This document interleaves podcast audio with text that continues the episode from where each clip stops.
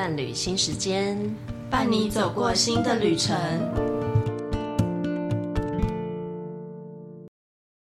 Hello，大家好，欢迎来到伴侣新时间，我是曾信心理师。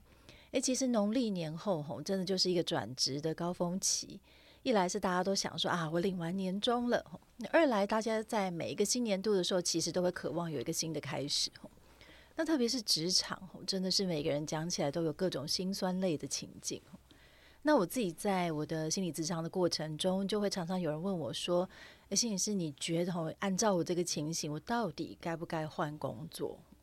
其实背后总是呃说来说去都有很多的矛盾跟拉扯。比如说，诶，如果我这样子的问题我不改变，我换到新的职场之后，我好不好？我搞不都有类似的问题出现。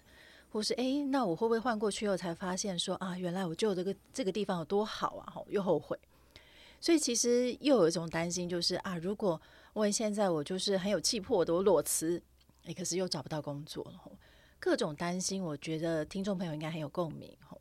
所以我没有听到大家的声音喽吼。那这一集我们就请了一个超级大专家来跟大家解惑了。我们这一集请到西普国际商学院组织心理学助理教授张佳琪博士。那他毕业于台大心理研究所的硕士班，也就是我的学弟。那他硕士班毕业之后，又去伦敦政经学院，呃，继续冲刺他傲人的学业——管理学博士。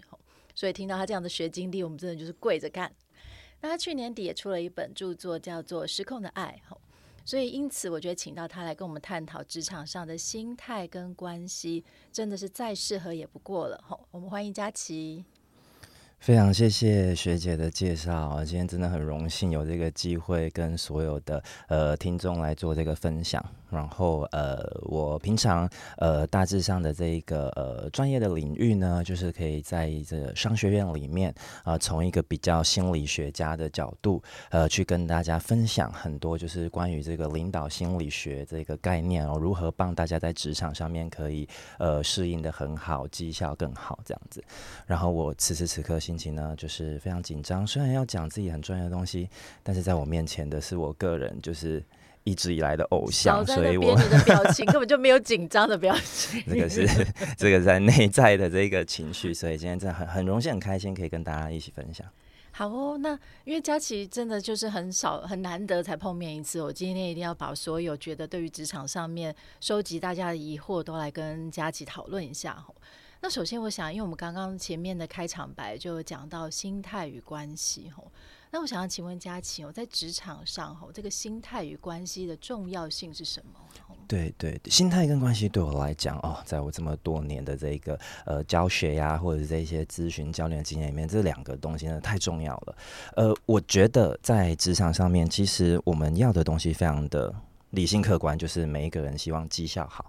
然后从管理者的角度，就是希望大家这个工作的成果要好，而且这个好有的时候不是呃一季两季一年两年，我们要的是一个长远的永续，都可以很正面很好。所以其实第一个心态的意思就是，我觉得职场上面你要么就是你自己真的很厉害，你自己真的很会，所以你就可以做得很突出，你自己心态管理得很好就做得到。那不然的话，其实就是得靠合作哦。靠别人帮忙，嗯就是、靠关系，然后去经营你的这个职场东西。所以我觉得这两个大致上就是绝对是最关键的事情。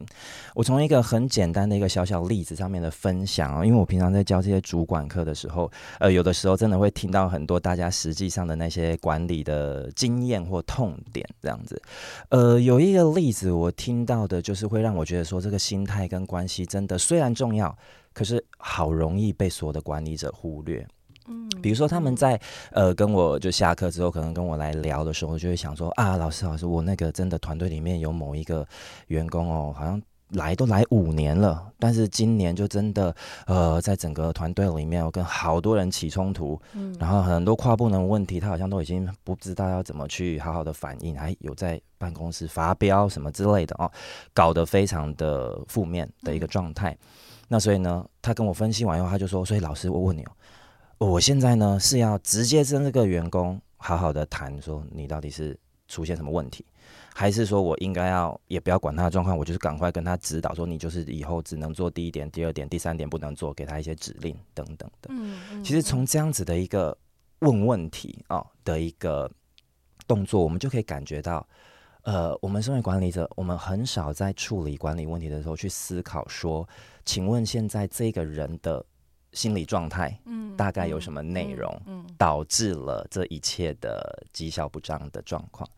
或者是说，我们也没有想过说，哎，其实我是管理者，他是下属，他是员工，我们是有一段。很重要的呃，这个呃员工关系存在这个公司里面的，嗯、这关系上面有没有什么东西可以调整，能够帮忙这一个员工这样、哦？所以我这样子的一个反例就是，哎，这两个东西虽然重要，可是真的很容易被忽略，在这个真实的这个忙碌跟 现实的职场中是。我觉得这个也跟我们在生活情境，或是我们在资商的领域，其实不谋而合。就是其实很多所谓的求助者，吼，他们期待都是你告诉我一个方法，怎么去解决。嗯，你告诉我一个方法，完全是这样。但是很多时候，为什么我们常常在讲，我们都听到很多的心理学一直在讲心态，吼，其实心态决定了你的行动会怎么按照你的心态指引去做。吼，所以我觉得今天我们从心态开始，其实是一个很重要的起点。吼。那我觉得在职场上面就有几个难点，我觉得数一数二的就是，诶，很多呃，比如说个案，或是很多人他在茫茫人海在求职的时候，常常就会被问说，诶，你自己要先知道你自己要的是什么，这样子吼。那其实这个问题就会变成是啊，可是心理师，啊，可是老师。我就是不知道我自己要的是什么啊，吼，所以一直问我也不知道怎么办，这样，所以真的就会有很多的个案，他在职场上有压力的，他就会问我说：“那到底我不知道自己要的是什么，怎么办？然后我也不知道我自己需要的什么，怎么办？”这样子，所以其实我们在问职场上面各大类的问题，很重要且很前端需要去做的就是。我想请问佳琪哦，遇到如果有求助者或是求职者，他真的不知道自己要的是什么的时候，我们可以从哪些方面来帮忙他们？对于这个问题，我脑中跳出来的那个解决路径哦，好像会邀请大家从呃交男女朋友、交就是在追求情人这样子的逻辑去思考。其实呃，我们好像。也许是我们的文化比较没有那么鼓励我们去自我探索了，嗯嗯。嗯，可是我们在追求女生或者说追求这个男朋友的时候呢，好像都很敏感呐，啊，你都会想尽千辛万苦去找到这个对象到底他喜欢的东西是什么，这个对象到底他呃感兴趣的可能是什么，我要怎么做才可以变成是符合呃这一个呃对象可能会感兴趣的这个。嗯嗯，我有的时候就会觉得说，哎，欸。有没有可能把那样子的一个力道跟逻辑，就是转向来追求自己一下？哦，哦，就是给自己好好的一个观察的时间跟机会，去看见，呃，当我是自己一个人的时候，我完全没有任何的人际压力跟这一些担忧的时候，当我不特别去想，呃，社会期待什么，我爸妈喜欢什么，这些东西先拨一拨以后。就是很直接的去感觉一下那个你你感兴趣的东西是什么这样子，我觉得我分享就是像我自己的部分，其实呃就一路上，因为呃如果大家稍微对于那个呃这一个我的这个领域有点感觉的话，其实怎么会一个念心理系的人最后面跑来都是做这一些，其实还算有一点点不是那么传统。嗯，那我觉得这个一路上面真的，我觉得就是做了好多好多的这种。动作，我真的有很多的那个阶段，都是做了一些跟身边的人完全不一样的决定，这样子，在那种时候，我真的就是会好好的，就是把所有的东西就先列出来。但是就在一个自己最呃单纯属于自己的一个时间的时候，就是去感觉一下到底哪一个东西才是我现在觉得快乐的，或者是说我现在觉得有兴趣想要去、嗯、去努力的这样子。因为我觉得虽然我是用比喻说啊，怎么追求女朋友、追求男朋友在讲，可是我觉得在追求自己的这个部分，大家可以很呃重视。重要的一个心态是，你可以放松一点，因为有的时候我们不需要给自己绝对百分之百的承诺度。你你可以，你可以换，你可以就先相信自己想要这个东西去半年，你可以就相信你喜欢这一个对象，你就去一年，然后你发现不对了，你就可以再换。但是当你换的时候，其实那个时间点的你自己，已经跟当时你一直在那边左思右想往前没有踏任何一步的那个自己，其实就是已经是完全不一样的自己。所以你一定会在那个动态里面去找到自己的方向，嗯嗯嗯、这是我会想到的一些逻辑。对，哎，这个点真的很有趣哈，就是把自己当成是一个被追求的人来探究、来研究这个人到底在想什么、喜欢什么、讨厌什么、对什么东西会不耐烦哈。所以刚刚佳琪，因为我跟佳琪没有蕊过，但是刚刚听佳琪这样讲，我就一方面想到一个很重要的点哦，就是我们会去追那个人，因为我是我喜欢他嘛哈，我对他产生了喷出的催产素，我喜欢这个。然后我发现很多人的问题好像是在于是他总是在讨厌自己，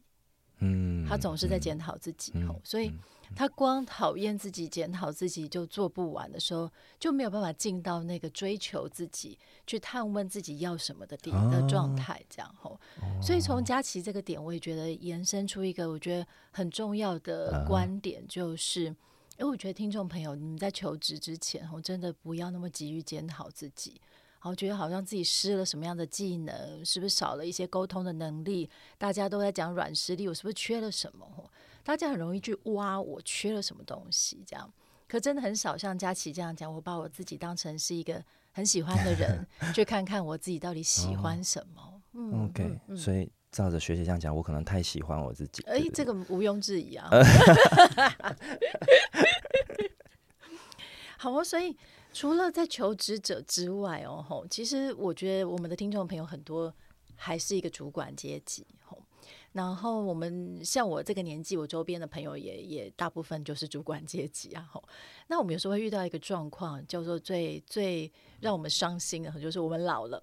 就是所谓的世代差异，吼。那世代差异会出现在什么状况？就是有些主管会跟我说：“哎，我真的不懂现在的年轻人，吼。”他怎么都把自己的需求放在前面，然后就觉得好像自己的呃到底多少钱，然后一块两块都在算，好像自己的东西最重要，自己的价最重要这样子。诶，可是我们转台一想吼，我们也会听到员工跟我们讲说，诶，老板为什么要觉得我要替公司卖命啊？吼，为什么他们都是要把觉得牺牲员工的权益当成理所当然这样子？吼所以我们注意到，就是我们常常都会听到老的总是嫌小的不够努力，小的觉得老的非常的呃守旧这样子。吼那这样子的差异，有的时候搞不好会形成对立。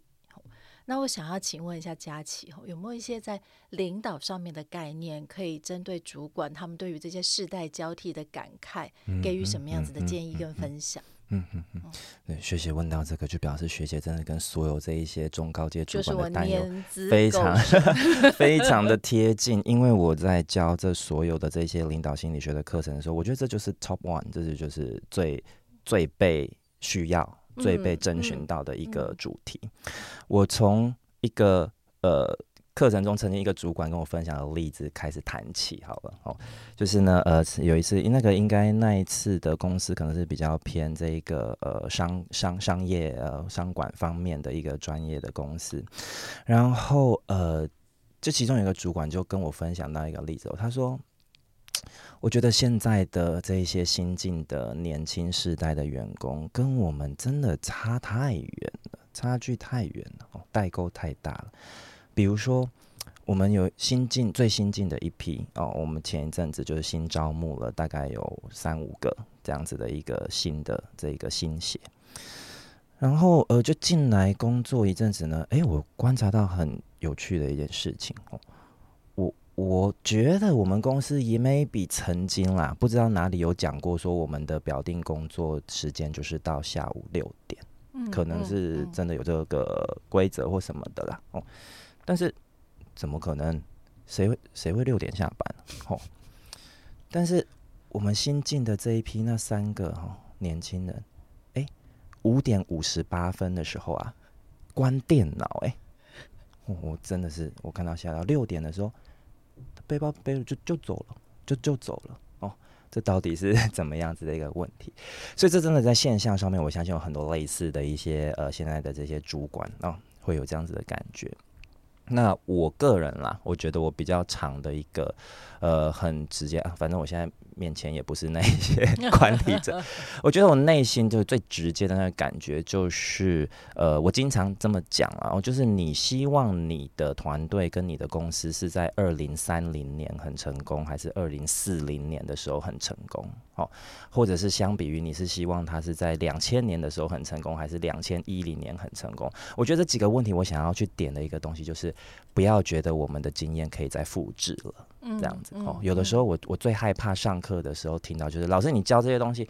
我以前不用啊，我们以前都嘛不用，我们以前从来都不是这样子啊。嗯，我想说，嘿，对，因为你你要往前走，你要知道你以前的东西其实跟未来可能真的没有太大的绝对的一个推演上面的逻辑性了。哦，我的。指导教授以前也是用手写论文，难道你觉得我现在的老师应该要要求我继续用手写吗？我都已经什么时代，都已经什么变化了。所以，呃，这个具体来说几个概念上面，就是我们有的时候可能会直接讲说所谓的 Generation Z 啊等等的，就是一些新时代，现在二十岁、三十岁的员工，他们对于员工关系。的这一个心理上面的这个成分，真的跟以前是差很多的。这不管我们在这个学术研究上面，或者是我们在这些实务的这个工作上面看得太清楚了啊。对于一些年龄比较高的世代来说，当我们在思考什么叫做一个员工关系的时候，我们大致上就是钱跟情感了。钱跟情感，其实你呃，只要一份工作薪资很不错。然后就是那个稍微合作起来，不要说天天这样针锋相对的哦，稍微主管是会照顾下属的，这些情感上面有照顾到，其实对于上一个世代的这个工作来说，是一个完很完整、很完美。可是现在的这一个世代已经不太一样了，我们的整个就是潮流的改变，已经让大家需要的东西很不同。比如说，呃，可能我们通常会想到的就是一个所谓的工作家庭平衡这样子的事情。嗯嗯嗯以前来，呃，以前的世代，他们很容易会觉得，哎，我刚刚讲他们呢，那表示我把我自己丢在新的世代，是不是？反正呢，以前的世代呢，其实我们很容易就是觉得，工作是一个我的生活重心，我一定要去拼我的成就，我一定要尽量把自己往上拉高的这个地位。可是，其实现在很多的年轻人最内心、最核心在问的那个问题是。我要去找一份工作，而这份工作它会让我的未来、我自己的生活更好。嗯，不是我把我丢到那个工作里面，而是我去抓一个工作，整合进我原本的人生模式、人生逻辑里面。概念上是这样，那很具体的哦，其实我们在呃现象上面，或者是从一些 Harvard Business Review 经常看到的一些讨论里面，其实现在的这个年轻时代，他除了这个工作弹性之外，他也很重视所谓的呃回馈的立即性、嗯、feedback 的一个立即性。嗯嗯嗯、我这个我常讲的经验就是啊，以前你说什么，我们就是工作工作拿来半年开一次绩效评估，一年开一次这个 meeting，然后让我知道我自己。的状态怎么样？其实现在年轻人可能这件事情有点难哦。半年、一年，我这份工作我会不会做超过三个月？我也不是那么的确定。我何必，对不对？你想想看，我们现在这个时代，你需要得到 feedback 有多么简单？你随时 IG 上传一张照片、一张影片，嗯、一秒跟两秒。你在美国的朋友已经可以给你 feedback 了哦，那所以这个公司体制里面，真的从领导心理学的角度，有太多太多的这种管理动作需要去呃跟着这一个东西做调整。如果你想要的，我就再重申一次，如果你想要的是你的公司在二零三零四零很厉害，而不是在以前很厉害、嗯嗯、这样子。所以佳琪刚刚这个回应，我就有很多的联想吼，就是。我们真的也不是说一定要都站在所谓的年轻世代这一边吼，但是其实讲穿了，这就是一个全新的变动的时代。你随时你的下一秒就跟你的上一秒不一样了吼。那我们怎么可能用十年前的方式，或是十年前的心态来看现在的状态吼？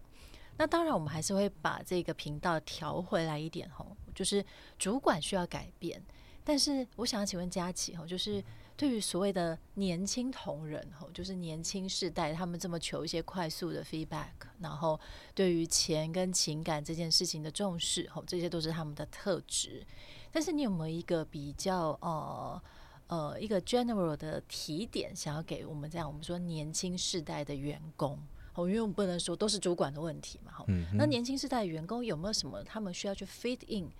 所谓主管的心情里面？嗯哼，嗯哼，嗯哼。我觉得这个问题非常的重要哦，因为经常我们教管理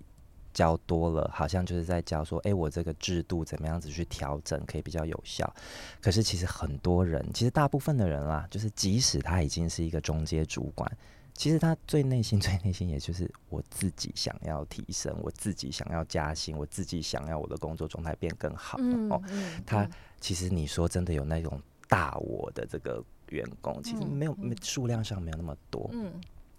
我觉得这一个部分的话呢，就会有一点点让我联想到，我刚刚不是正在讲说，你要把自己当成是追求男女朋友来对待，是啊，好好了解他需要什么。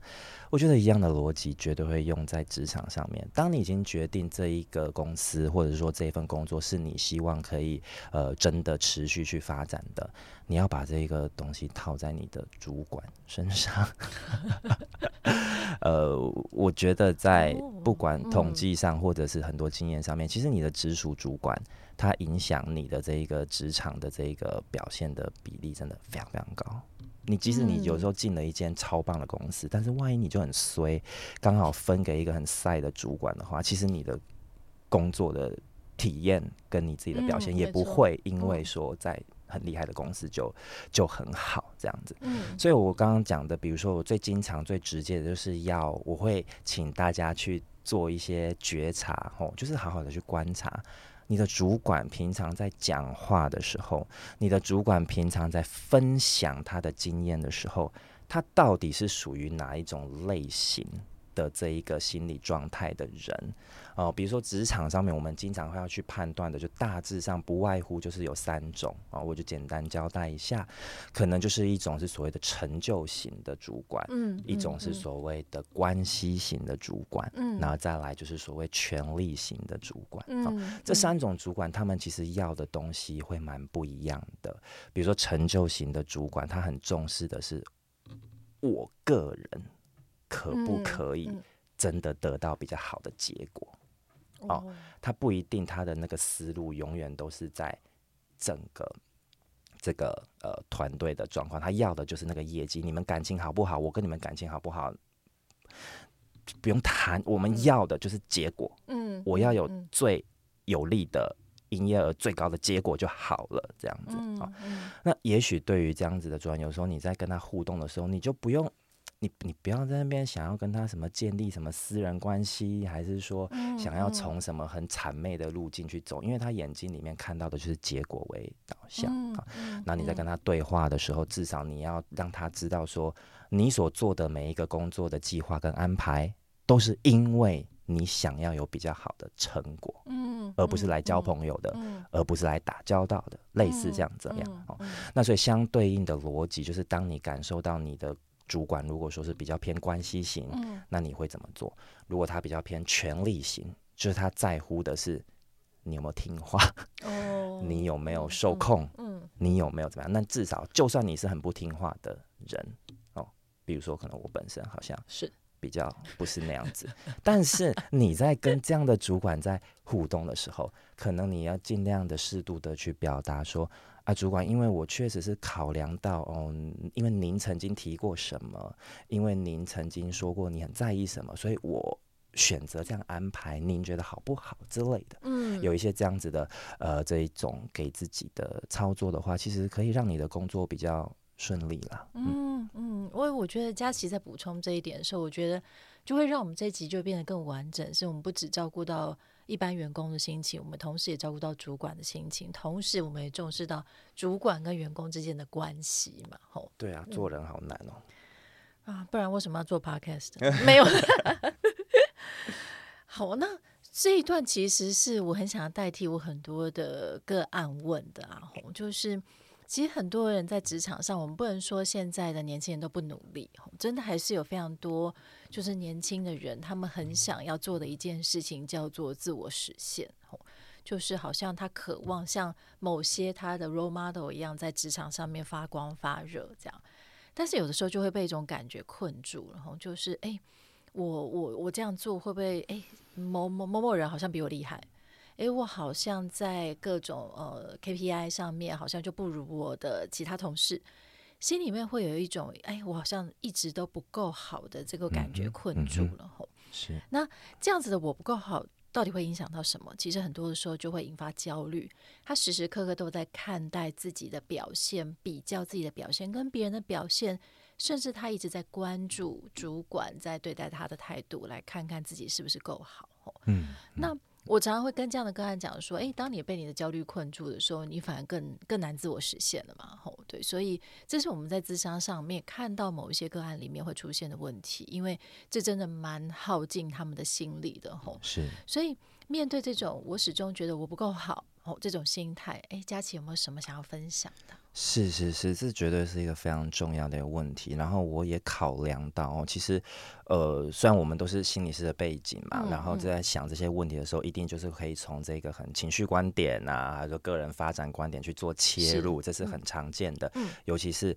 呃，在这个节目的话，真的已经有好多好多的优秀的心理师啊，也有分享很多东西。哎、所以我觉得我今天也许可以带的一个比较不一样的，可能稍微比较从一个呃这种呃组织。管理的一个角度来回应这样子的问题。嗯嗯嗯，我觉得在我的这一个专业领域里面呢，我想要跟大家针对我不够好的这种心理状态，我想要给的一个回应是：如果你要问我的是，你要在职场上面变得很成功，嗯嗯，你好不好？其实也没有那么重要了哦，你不用特别想那个问题。哦重点是在于你的能力。有没有契合现阶段这一个团队要的？嗯，重点是在于你的需求有没有被这个公司所满足？嗯，重点是在于你个人的价值观到底长远来说适不适合这一个公司的高管的价值观？嗯，所以我给了这三句话，我的意思就是没有谁好，没有谁不好，只是你。有没有把你自己丢在一个最适合你的那个位置里面？嗯，哦、那那个位置可能是某一个产业，那个位置可能是某一个公司，那个位置可能是有一些人就是很适合本土公司，有一些人就是一定很适合外商公司。嗯嗯嗯、你不用去这么在乎所谓的我好不好，因为这就变成一个绝对值的一个思考了。嗯、好像我要提升，我要提升，但是我觉得有的时候它是一个 fit。的一个状况，一个 match 的一个问题，嗯，你一定有一个这个。又可以从亲密关系，就是一定有一个人，只要你有尝试去寻觅，然后一定会有一个适合你的人在那边这样子，而不是说你要追求爱情，你就一定要把你自己调整成什么状态。这是我觉得在逻辑上面，呃，我可以去提的一个观念。那我刚刚讲的那三个提问，自己要去利用那三个提问，去找到一个最适合自己的工作环境，这样子，然后不要害怕去呃转换。那一个你现有的工作的环境，我我有个例子来讲，就是我曾经就是有呃跟一位就是在找我做教练的一个个案，然后他自己面对到的那个问题就是他其实非常优秀，然后。一般来说，那家公司里面要被 promote 成那个主管，可能是要六年，平均要六年。嗯嗯嗯、可是因为他本身的学经历以及他主管爱他的程度，所以他三年就被 promote 到那个 level，所以他超级优秀。嗯嗯。可是。当他工作了三年，变成了一个主管，经过半年以后，他基本上整个情绪状态都都是崩溃的哦。然后当初提拔他的这个主管，就是变成天天都在骂他这样子，所以这是非常非常负面的状况。那最后面，我们就用这样的逻辑去整理以后，他得到一个我觉得很正面的一个结果，就是他敢去跟他自己的公司去谈，他需要调整环境。我们讲调整环境，其实就是说他需要把他原本的这一个直属上司调整掉，这样子哦。嗯嗯嗯嗯。所以他最后面很棒的是，他换到了另外一个。那个分部换到了另外一个呃分公司去继续他在这家公司的工作，可是他身边的那个人际关系换了哦，所以说他原本的这一些被打压的东西就可以重新得到一个潜力上面的释放，所以我觉得这是一个例子哦，就是不是说你的主管说你不好，你就。绝对那么不好，嗯，有的时候只是那个适合不适合的问题而已。嗯嗯嗯嗯。顺着佳琪刚刚这个例子跟前面讲到，就是我们在讲适配性嘛，没有一个绝对的优秀的问题。然后。我相信还是会有一些人这样想法，比如说我们刚刚用本土产业跟外商来讲，对对对，比如说假设啊，我觉得我的同学都在外商，嗯，只有我在本土企业，嗯嗯，那是不是他们就比较厉害？吼，嗯嗯，就会有种迷思，好像到某个产业、某个形态，好像就会比较厉害。那针对这个迷失，我们可以怎么去想来改变自己啊？针对这个迷失，就是绝对有人比你厉害，然后比你厉害的人就是真的很多。这是 什么样子的回 应？我的意思就是，你要找到那个你所羡慕的那个真正厉害的点是什么。所以那个句子可能就是要延长一点。哇，我觉得我的这一群朋友他们在外商公司里面很厉害，but 很厉害 in terms of 什么？东西，嗯，请问你觉得他们的厉害是因为他钱比你多？嗯，你觉得他的厉害是因为他具体出来跳跳板前景比你好？嗯，你觉得他的厉害是因为他得到的培训多很多？嗯，你要哪一个？这样子，我总不可能什么都要，因为永远都会有比我们更好的状态嘛，没办法那样比。但你此时此刻在你这一个职涯阶段，你到底缺的是钱还是机会，还是是怎么样子？你自己厘清那一个。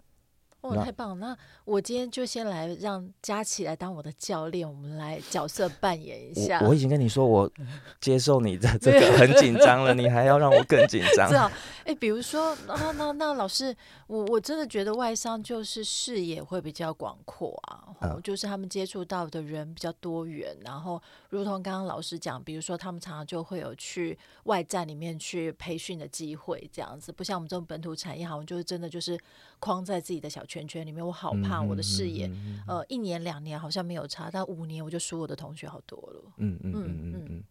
所以如果说当我们厘清了以后，这真的就是一个对他自己最适合的那一个。呃，目标的话，嗯嗯嗯、那接下来方向应该就会蛮清楚了呀，就会去陪他去整理，说你现阶段的这个资历，跟一般进到这一种所谓你看见的这些外商公司的那个资历，我们那个主要的 gap 大概是哪几项？嗯，把它整理一下，就会是一个蛮清晰的方向了。哦，对对对，一定比较多的时间就是在前面探索到你到底。要的那一个东西是什么嘛？嗯嗯、在追求自己的那一个部分。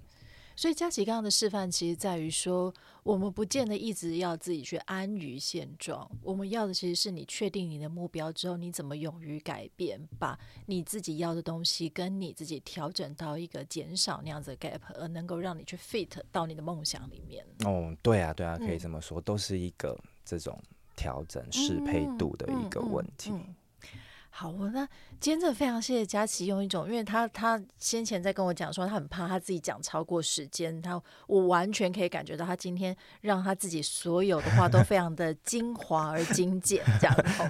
那最后我想要呃，请佳琪，就是除了我们刚刚满满丰富的资讯要给我们听众朋友之外。那今天结尾，如果我们要给一个金句，好浓缩一句话给我们所有这种我们在职场上流血、流泪、流汗的人，然后你有没有什么要带给大家的？嗯哼，这个京剧呢，我觉得有一个很重要的来源哦，就是呃一年左右之前，呃有一本非常非常厉害的书，叫做《从女人成为妈妈》这一本书。哦、就这一本书呢，我因为我个人真的觉得是一个太厉害、太厉害的作品。里面有一段话我是很喜欢，然后就是他就是很简单的提到说，你是妈妈，但你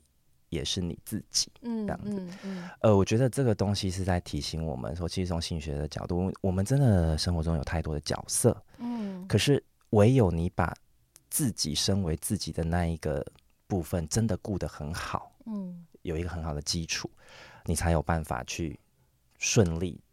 执行哦你需要的这些角色。嗯，所以我想最后面可能会想要留的那一句话，就会是：你是员工，但你也是你自己；你是主管，但你也是你自己。嗯、哦，你必须要真的把自己的部分都整合的很好，你才有办法找到那个最自在跟最永续。哦，我觉得现在大家谈永续的概念真的很重要哦，尤其是现在的这个心理压力都非常的大嘛，然后在我们的社会环境之下，所以我想就会是这样子的一句话跟大家分享。这真的太厉害了哦！那最后我很想要碎嘴一下哦，就是。呃，大家可能知道，就是我这这一两年就成立自己的治疗所这样子，所以某个程度好像呃担任某一种呃算是一个管理的阶层这样子哈。对，然后我自己在这个过程中就是也很有感哈，这我也没有跟佳琪分享过，就是我自己站在一个位置去重新去想的时候，就觉得说，哎，原来以前我当人家员工的这些血汗跟眼泪都没有白流。原因是，当我现在站在一个管理的位置里面，我就更能够去体会到其他人可能会有什么样子的感觉。那也因为过去的经历，让我知道其他人会有什么感觉的时候，我就能够照顾到所谓的关系这件事。吼，也就是我们刚刚从节目一开始提到，就是这个关系里面，职场上你永远都会需要去留意到，不不不论是员工，也可能是主管。吼。如果大家都能够把关系跟心态这件事都一直放在心里面的话，我觉得职场上面的难度可能就会因为我们这样子的调整而有所改变。好啊，那今天非常谢谢佳琪吼，带给我们满满这个补血的能量吼，在就是过年前后听到这一集的话，一定会让你在职场上面更有一些想法。那欢迎大家追踪我们佳琪博士的 IG，叫做